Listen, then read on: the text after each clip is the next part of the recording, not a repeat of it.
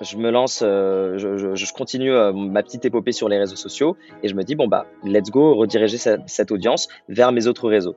Je commence par Instagram, j'utilise deux, trois techniques que je mets en place. Euh, donc, je ramène du, flux sur Instagram, du monde un petit peu sur Twitter, puis sur Twitch, puis sur YouTube. Et sur YouTube, ça a complètement explosé. Retrouvez dès demain 7h l'ensemble de l'échange que j'ai eu avec Shedley pour parler de tout plein de sujets liés à l'influence, mais aussi au NFT et bien sûr son personnel branding pour développer son application mobile Lancelot de rencontres de gamers.